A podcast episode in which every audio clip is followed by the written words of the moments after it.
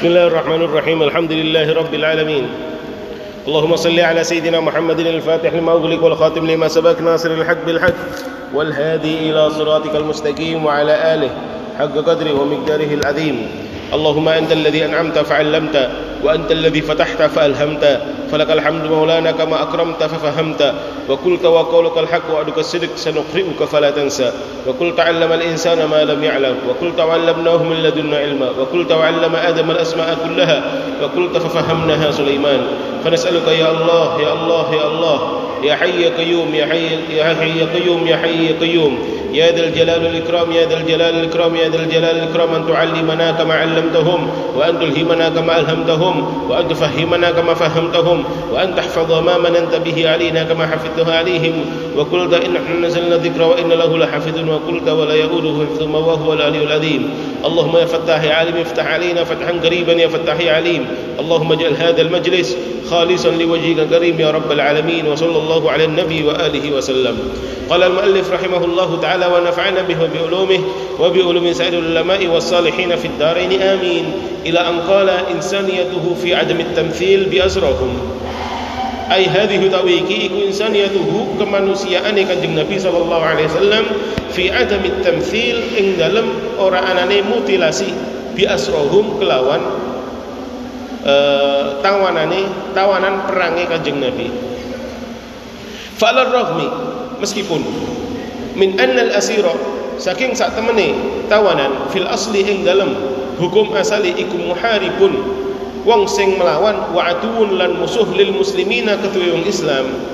Illa anna al islam kecoba sak temene Islam iku yahutsu nganjurake apa Islam atba'ahu ing pengikuti Islam ala ihtiramil insan ing atase memuliakan menungso.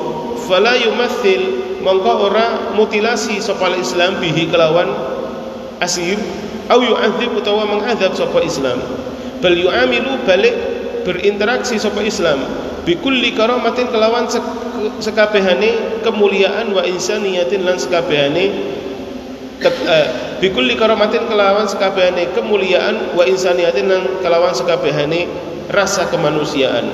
Waqat usyira lan teman-teman diawahi isyarat ala Rasul ing atase Kanjeng Nabi sallallahu alaihi wa alihi wasallam. Ayu mathila ing arep yen mutilasi Kanjeng Nabi bi Suhail bin Amr kalawan Suhail bin Amr. Ahadil muharridina hiya salah suwijine wong sing provokasi ala muharabatil islami ing atase merangi wong ing atase merangi Islam wal muslimin lan wong-wong muslim Wadhalika lan utai mengkono-mengkono usyira iku bi ayyun za'a kelawan arep ento den cabut apa thaniyatuhu. Uh, thaniyah ini apa? Kantong dakar. Apa thaniyatuhu kantong dakare? Suhail. As-sufliyatani kang loro karone kang ngisor karone. Fala yastati'u mongko ora sanggup sapa Suhail al-khitabata ing khitabah. Al-khitabata ing ngomong farafadhu mengkono lak sinten an-nabi sallallahu alaihi wasallam wa qala lan ngendikan sinten an-nabi la umathilu. Ora gelem mutilasi sapa ingsun bihi kelawan Suhail. Fayumathilu mongko mutilasi sinten Allah bi kelawan ingsun. Wa in kuntu lamun ana sapa ingsun iku nabiyan seorang nabi. Bismillahirrahmanirrahim. Ini ajarannya kanjeng Nabi bagaimana kanjeng Nabi selalu mengedepankan rasa kemanusiaan. Bahkan ketika Rasulullah berhadapan dengan musuh yang musuhnya sudah ketangkep. Musuhnya sudah ketangkep. Sudah di tangannya kanjeng Nabi. Yang artinya ketika Rasulullah sudah nangkap musuh yang selama ini selalu memusuhi Rasulullah yang selama selama ini ganggu kanjeng Nabi sah-sah saja kalau kanjeng Nabi mau menghukum dia seberat-beratnya. Sah-sah saja kalau kanjeng Nabi mau menghukum seberat-beratnya. Akan tetapi apakah kanjeng Nabi habis itu menghukum seberat-beratnya kepada musuh yang ketangkep. Tidak Rasulullah tidak seperti itu. Rasulullah menolak untuk berbuat buruk apalagi sampai mutilasi. Mutilasi ini motong kecil-kecil kata ente ditangkap sama orang harus dipotong-potong kata jadi sate. Ada mutilasi. Fahim tuh ya? Fahim faham mutilasi? Gak, gak, gak paham mutilasi. Ada mutilasi ya kayak anak. Apakah Rasulullah sampai seperti itu? Tidak. Rasulullah bukan hanya nyuruh sahabat untuk berbuat baik, tapi bahkan Rasulullah Shallallahu Alaihi Wasallam mempraktekkan sendiri bagaimana harus berbuat baik kepada al-asir, kepada tawanan perang. Tawanan perang, tawanan perang ini meskipun dia sudah ditawan, sebenarnya kalau lepas dia tetap musuh lagi, jengene tawanan perang. Inti perang sama seseorang, inti perang sama sebuah kabilah, kabilahnya kalah. Meskipun mereka sekarang tunduk karena kalah, Nek semisal mereka ada kesempatan, ya bakal ngelawan lagi. Itu juga nih tawanan perang. Wahada Rasulullah seperti itu. Ketika perang Badar contohnya, ketika perang Badar, perang Uhud wa ghairu banyak orang-orang kafir yang ketangkep oleh Kanjeng Nabi sallallahu alaihi wasallam.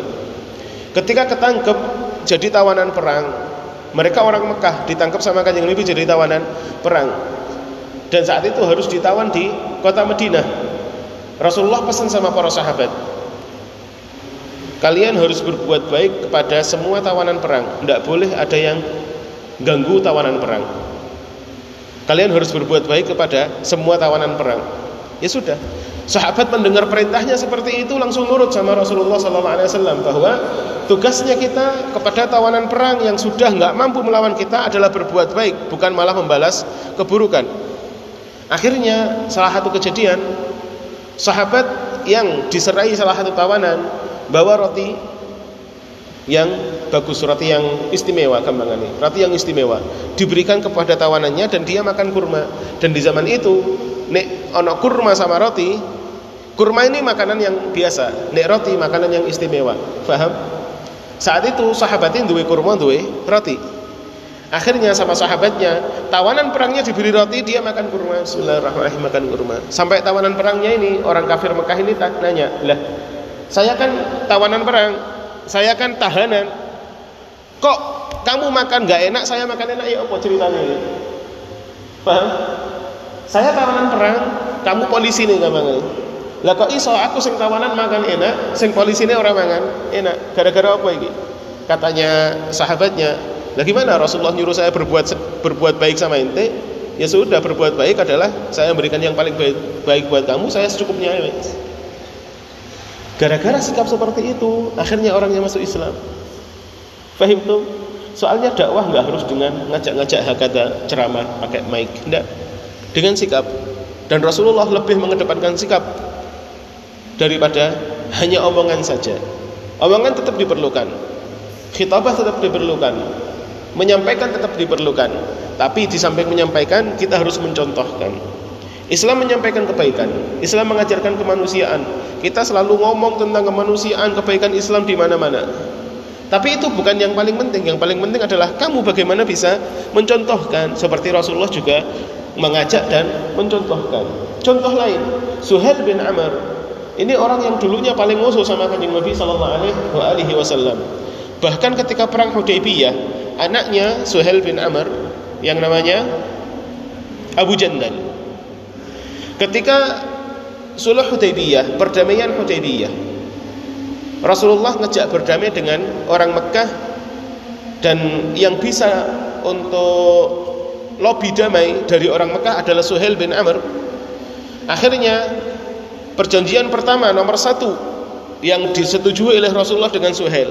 Setiap orang yang datang dari Mekah menuju Madinah, maka orang Madinah harus mengembalikan dia ke Mekah. Dan setiap orang yang datang dari Madinah menuju Mekah maka orang Mekah gak usah mengembalikan maksudnya gimana? Perjanjian pertama poin pertama ini ono uang Mekah masuk Islam maka Rasulullah harus kembalikan dia ke Mekah lagi. Benti siksa sama orang Mekah.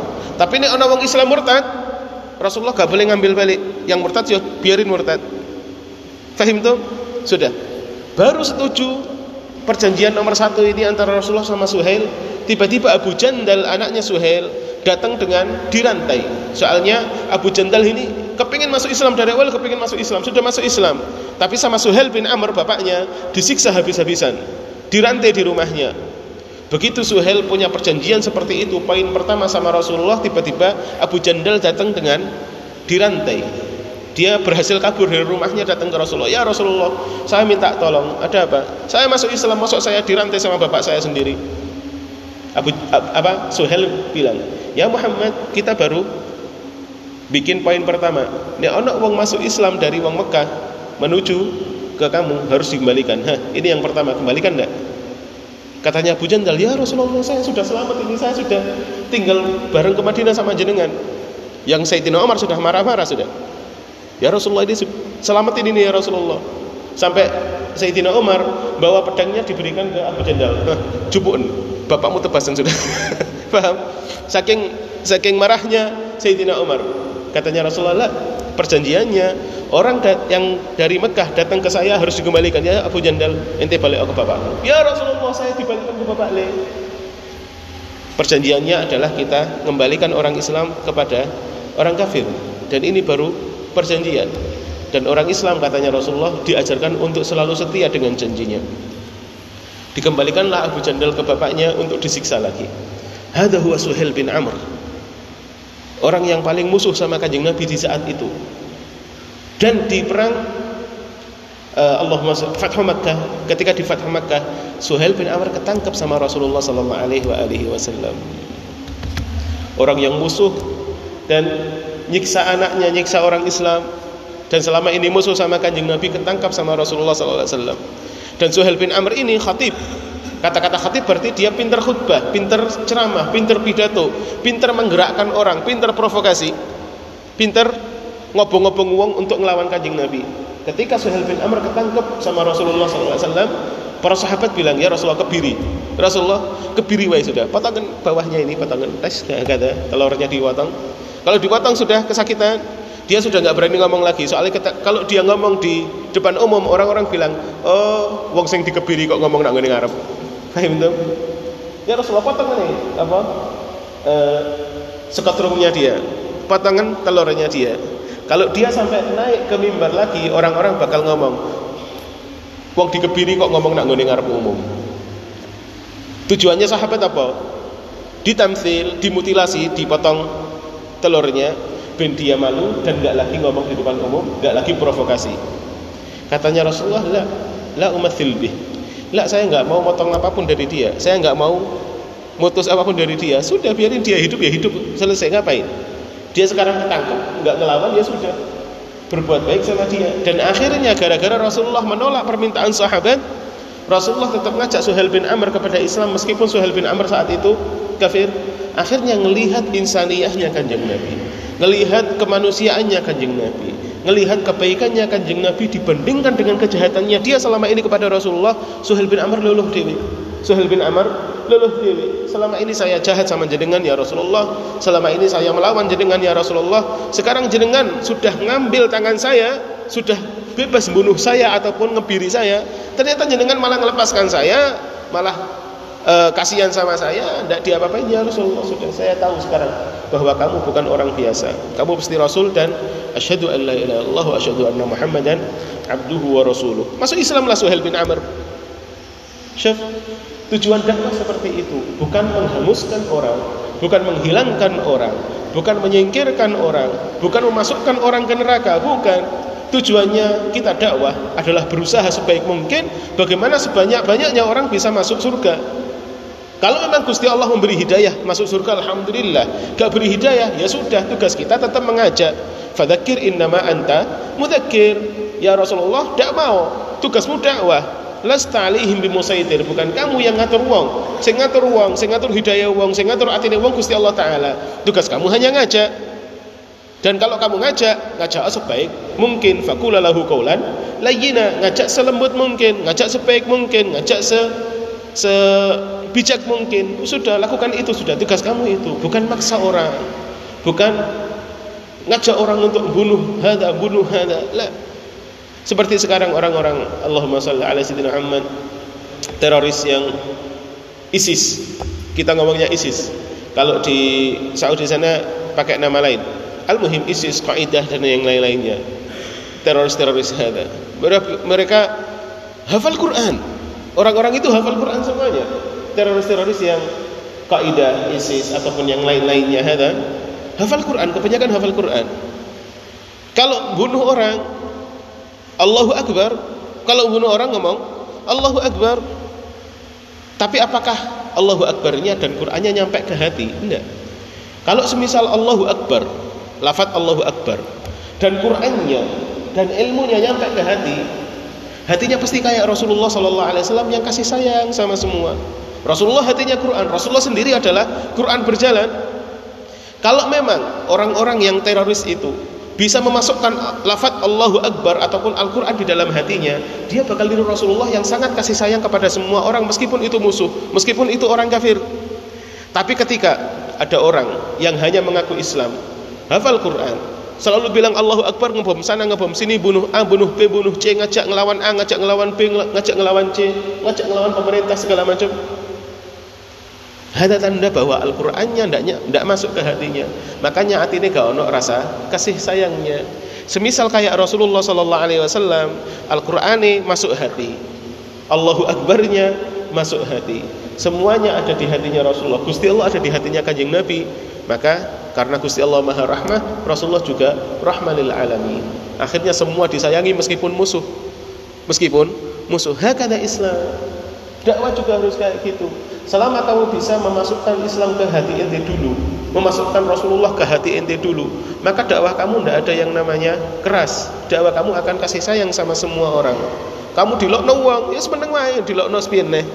Jengene uang ngelokno ya itu diberi sama Gusti Allah gitu.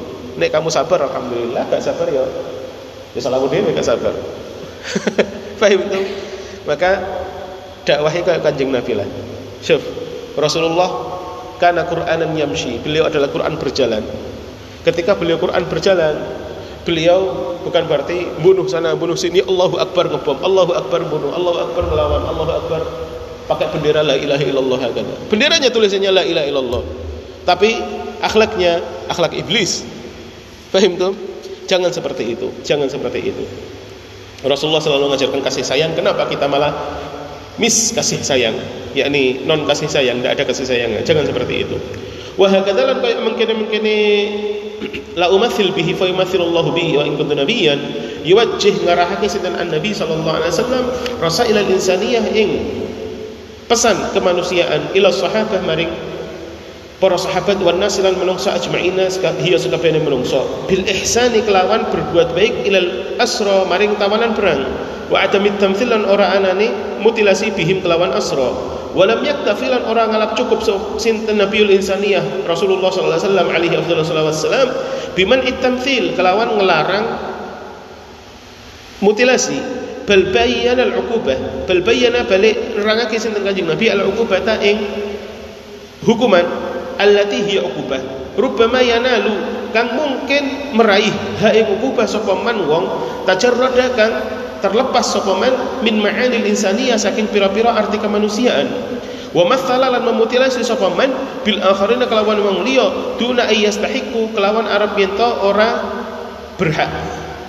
Sapa akharin zalika ing mengkono-mengkono muthila faqala mengko ngendikan sedang ngene bila umatsil bih fa yumathilullahu bi wa in kuntu nabiyyan artinya sudah di atas tadi seperti inilah katanya muallif Rasulullah mengarahkan rasa kemanusiaan kepada semua orang bahwa orang yang nggak pantas untuk dihukum, orang yang nggak berhak untuk dihukum, apalagi hukumannya melebihi batasan, ya ojo dihukum.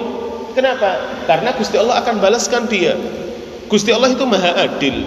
Ketika kamu apa mendolimi orang yang orang ini nggak berhak didolimi, meskipun kamu pakai lafat Allahu Akbar, meskipun kamu mengatasnamakan Islam, meskipun kamu mengatasnamakan apa pun yang berbau agama, selama kamu dolim, Gusti Allah akan balas. Dan Gusti Allah akan membela yang didolimi. Meskipun yang didolimi adalah orang kafir meskipun yang didolimi adalah orang kafir. Mau dia kafir mau dia muslim tetap makhluknya Gusti Allah Ta'ala. Dan Gusti Allah maha adil. Adilnya Gusti Allah bukan cuma kepada kamu tapi kepada semua makhluk mau yang muslim ataupun yang non muslim kalau ada non muslim mendolimi yang muslim Gusti Allah akan balas suatu hari ini anak muslim mendolimi non muslim sebaliknya anak muslim mendolimi non muslim Gusti Allah yang balas. Limada? Maha adil. Gusti Allah tidak mau ente saling mendolimi. Ini ja'altu uh, Az-zulma muharramun ala nafsi katanya katanya Gusti Allah di hadis qudsi. Saya mengharamkan zulum mengharamkan sikap zalim kepada diri saya. Fala tadzalamu maka kalian juga jangan saling mendolimi dan kata-kata kalian ini umum buat mau yang kafir ataupun yang muslim. Yang muslim aja dolimi sing kafir sing kafir aja dolimi sing muslim. Nek ana sing saling mendolimi Gusti Allah pasti balas apakah balasnya harus di dunia? Ndak. Kalau dibalas di dunia alhamdulillah. Hukuman di dunia ini enteng. Tapi ini sampai dibalas nak gini akhirat. Wa yawman inda rabbika ka alfi sana. Satu hari di akhirat seperti seribu tahun di dunia. Tapi balasannya apa dok? Fahim tuh? Maka kalau dibalas dibalas nek dunia ya alhamdulillah ngono ae nek di akhirat sama Gusti Allah taala dimasuk dimasuk non neraka dhisik dicelup sediluk katanya Gusti Allah dicelup sediluk nang akhirat kamu hitung 10.000 tahun alhamdulillah jadi sungguh kong itu Ja'a taqwa fi ba'd riwayat ing, dalam sebagian riwayat apa anna Nabi sallallahu alaihi wasallam iku adna marakake sinten Kanjeng Nabi Umar ing Sayyidina Umar minhu saking Kanjeng Nabi. Wa qala lan nandikan sinten Rasulullah lahu kutu Umar ya Umar la'alla Suhailan menawa-menawa Suhail gadan ing dalam sesuk. Iku yakifu ngadeg sapa Suhail mau kifan ing sebuah posisi ya suruh kang gawe seneng sapa Suhail ka ing sira. Wa bil fi'li lan kelawan pasti darat terjadi apa nubu atur rasul? Kabar gembira kanjeng Nabi sallallahu alaihi wasallam wa tahul wa tahawwala lan ber berubah.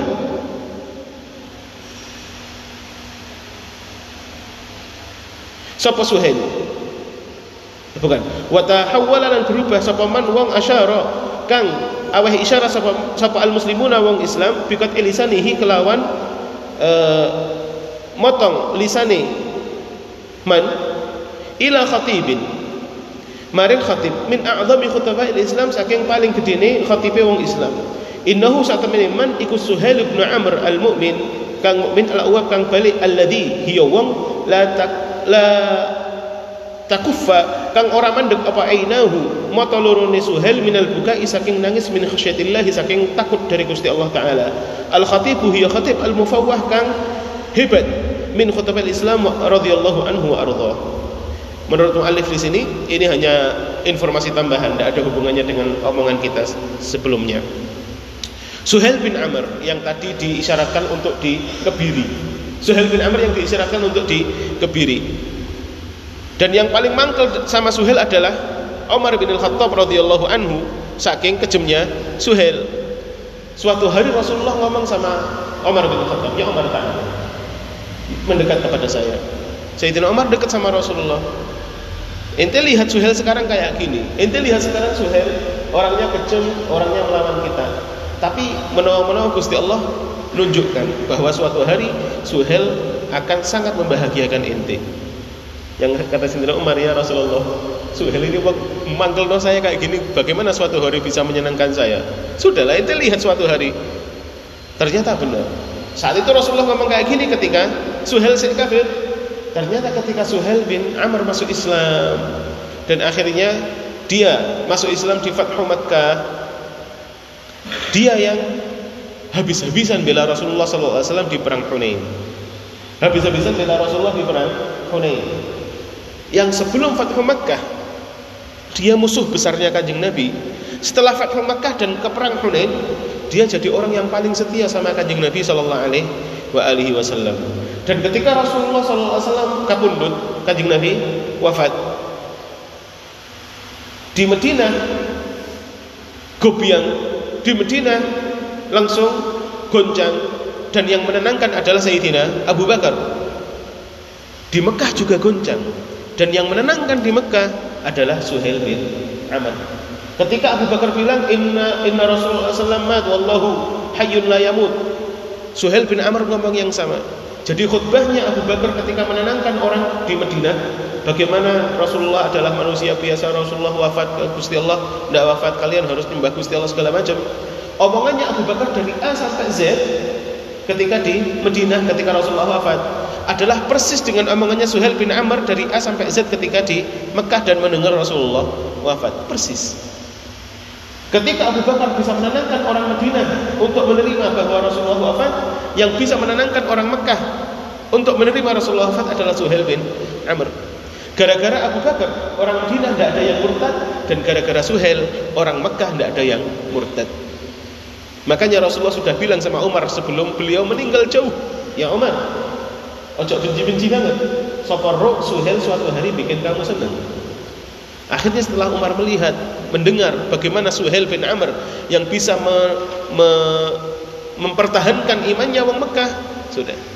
Suhail bin Amr jadi orang mulia menurut Sayyidina Umar radhiyallahu taala anhu. Wa Islam ojo sampai benci sampai kelebihan batas lah nggak boleh seperti itu kalau memang Rasulullah masuk di dalam hati ente, Islam masuk di dalam hati ente, tidak ada rasa benci, yang ada hanya rahmah, kasih sayang dan kemanusiaan. Hadi ashar insan Rasul fi rahmah bi muslimin alaihi wa sallallahu ala nabi wa alihi wa sallam Allahumma 'allimna ma yanfa'una wa fa'na ma 'allamtana wa zidna ilma walhamdulillah ala kulli hal wa na'udzu billahi min